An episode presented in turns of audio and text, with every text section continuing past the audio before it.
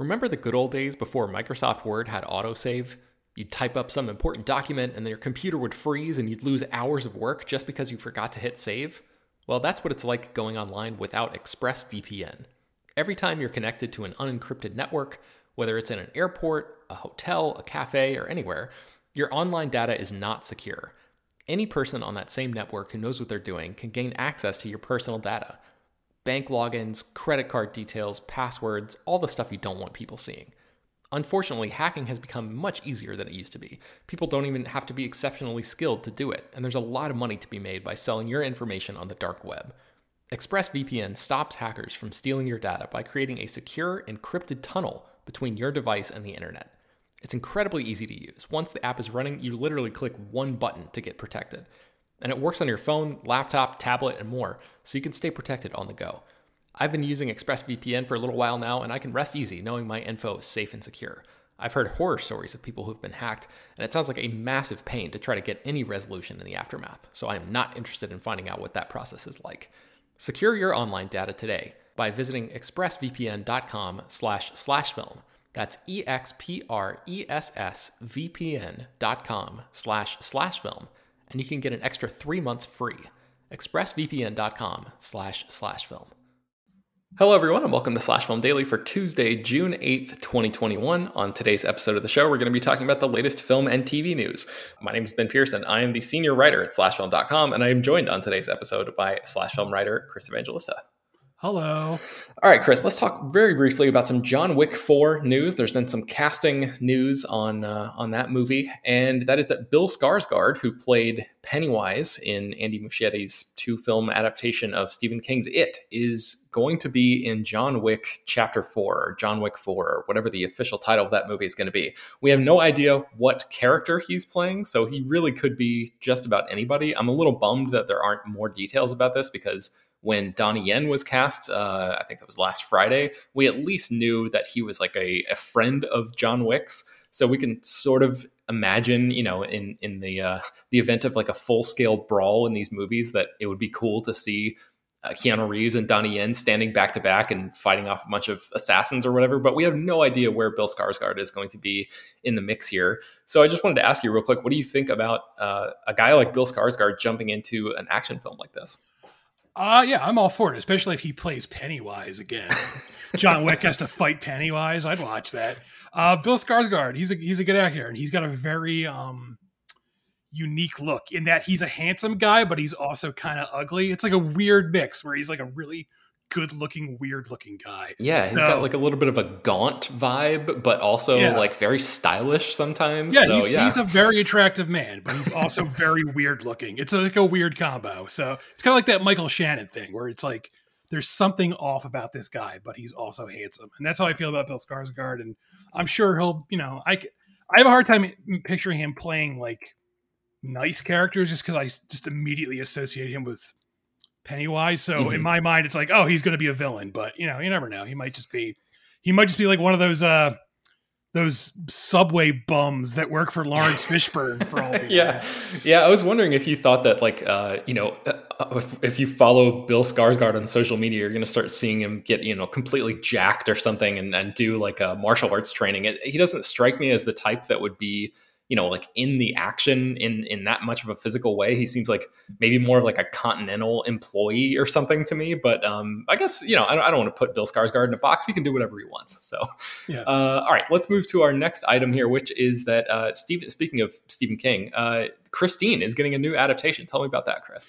Yes uh there's a new take on christine on the way. Christine is of course the stephen king novel about a killer car. It was published in uh, 1983. Um, and uh, that same year, it was turned into a movie by John Carpenter because they they saw at that point Stephen King was such a big name. They were you know selling his book rights before the books even came out. Uh, and now it's getting a new adaptation from Bryan Fuller, who of course uh, created a bunch of great shows. He created Pushing Daisies and Hannibal and uh, Dead Like Me and all these other shows. And believe it or not, I actually this actually surprised me, but this is Bryan Fuller's directorial debut, both on big and small screen. Like he's never actually directed before, which Huh. I don't know. I just always just assumed he had because he was involved with so many shows. But uh, up until now, he's only been a writer and producer. So this is actually going to be his his big directorial debut. So that's interesting. Yeah, what do you think about Bryan Fuller? You know, um, tackling Stephen King material. What do you think about the the blending of those two creative voices coming together?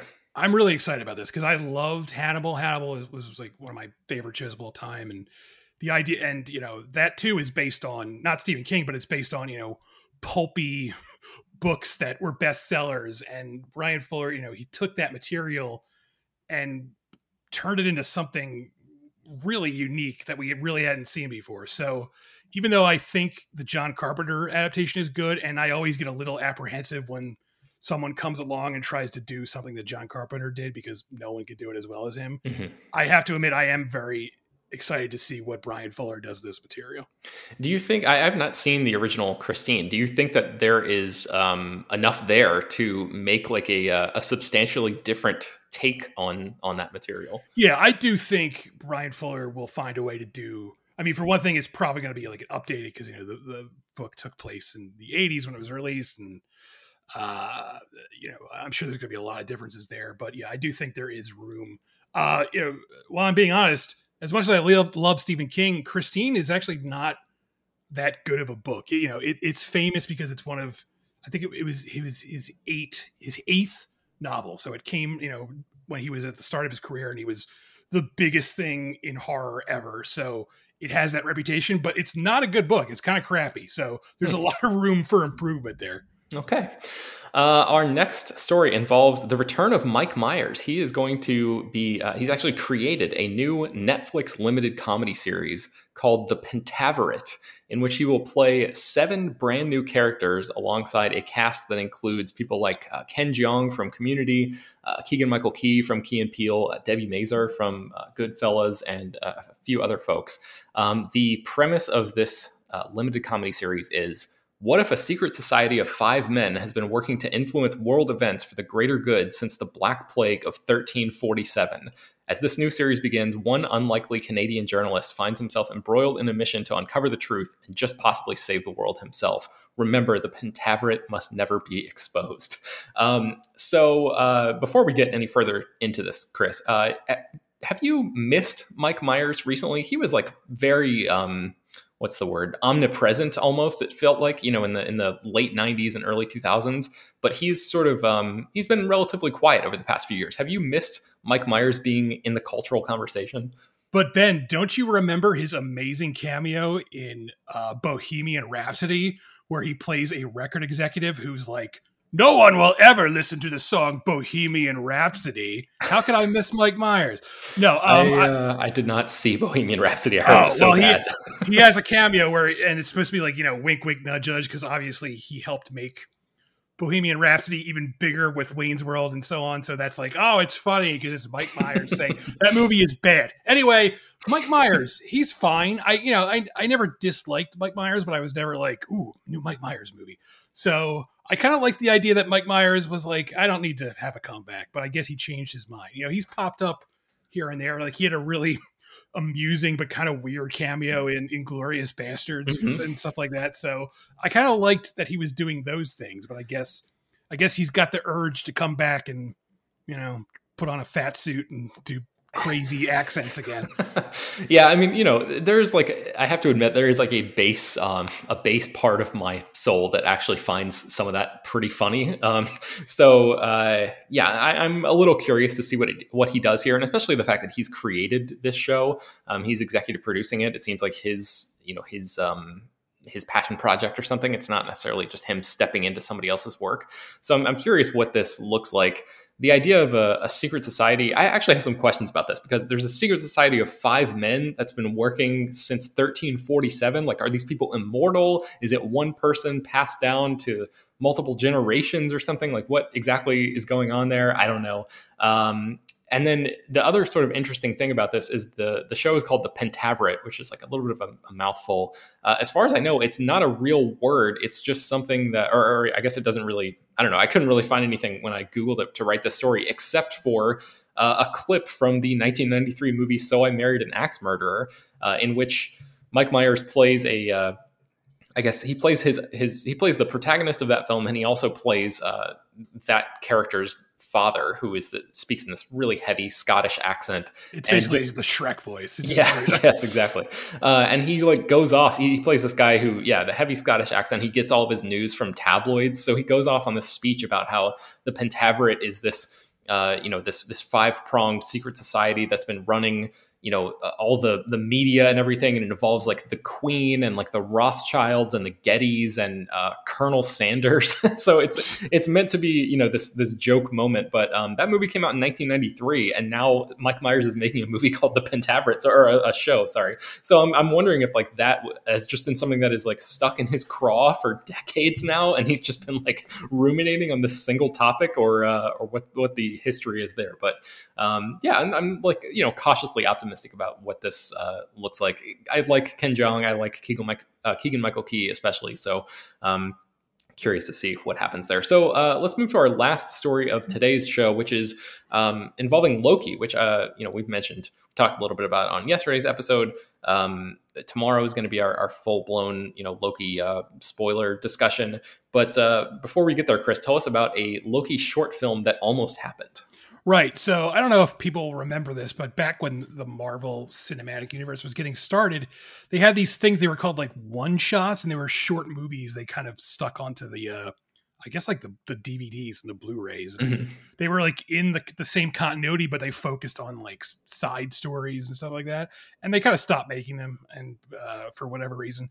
But um, during this press conference, uh, Kevin Feige revealed that uh, at one point, you know, back before there even was a Loki show, they were considering making a Loki short movie. And he didn't come right out and say it was going to be a one shot, but I can't imagine like what else it would be because that's yeah. what they were. So, but he said that uh, this this short movie was going to have Loki running a Studio 54 like club back in the 1970s, but uh, it just you know it never came together. So maybe they'll maybe they'll explore that in the show. But yeah, that's we almost got that back in the day.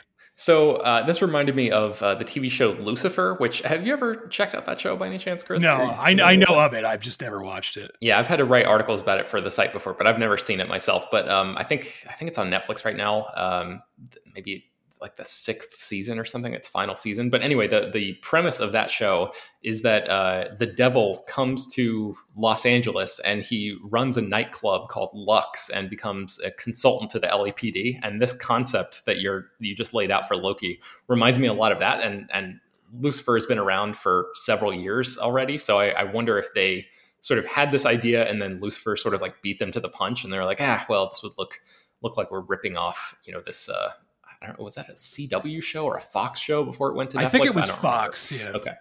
Um, so yeah, I mean, I guess just pour one out for Club Loki. But like you said, that you know the, the new um, the new Loki show, the the one that's actually debuting this week, sounds like there's tons of room for all sorts of flashes through time and different alternate realities and stuff. So maybe they were able to actually like work some of that into the, the show itself. Yeah. Um, are you going to be watching Loki uh, as it airs week to week, Chris? I know that you waited for WandaVision to, um, you know, to, to wrap up its run before you just like binge the whole thing. Yeah, I'll probably wait till it's done. Honestly, I don't. I know a lot of people like the weekly model, especially now that it's like rare, but mm-hmm. I honestly like the binge thing. I like to blow through things in a week. I'm a busy guy, so I want to get this stuff done so I can focus on other things. So I'll yeah. probably wait until it's done, or I'll wait until like you know if the buzz is like bad, maybe I won't even watch it all because I still haven't watched Falcon and the Winter Soldiers because that did not look good to me, and I felt like all the reviews for that were kind of like apologetic. They were like, "It's okay," and it was yeah. like people, people trying to like not admit it wasn't that good. So yeah, there I, were some really good ideas in it, but it just I, I was not like a huge fan of that show, and I yeah. I feel like you're not really missing too much by by. I just don't it, really but... care about those characters in general. Like, yeah, mean, no offense to Anthony Mackie and Sebastian Stan, who seem like nice folks. I just don't. i have never really been interested in like you know Bucky. Like I don't give a shit about Bucky. I'm sorry. Right. Yeah. So uh, I'm curious to see how how like the general public responds to Loki because I know that the the critical reception has has been um, pretty positive thus far, but that generally seems to be the case with most Marvel related stuff. So I'm wondering if there's going to be a disconnect there, or if people are uh, are sort of fully on board for the weirdness that will. Uh, that will surely be on the way with Loki. So, um, yeah, stay tuned. Tomorrow, we're going to do a, a full breakdown episode and that's going to bring us to the end of today's episode of Slash Film Daily. You can find more about all the stories that we mentioned on today's show at slashfilm.com, of course, and linked inside the show notes of this episode. Slash Film Daily is published every weekday, bringing you the most exciting news from the world of movies and TV, as well as deeper dives into the great features you can find on the site. You can subscribe to the show on Apple, Google, Overcast, Spotify, all of the popular podcast apps and send your feedback, question, comments, and concerns and mailbag topics to us at peter at slashfilm.com. Make sure to leave your name and general geographic location in case we mention your email on the air. Don't forget also to rate and review the podcast on Apple Podcasts. Tell your friends, spread the word. Thank you all for listening, and we will talk to you tomorrow.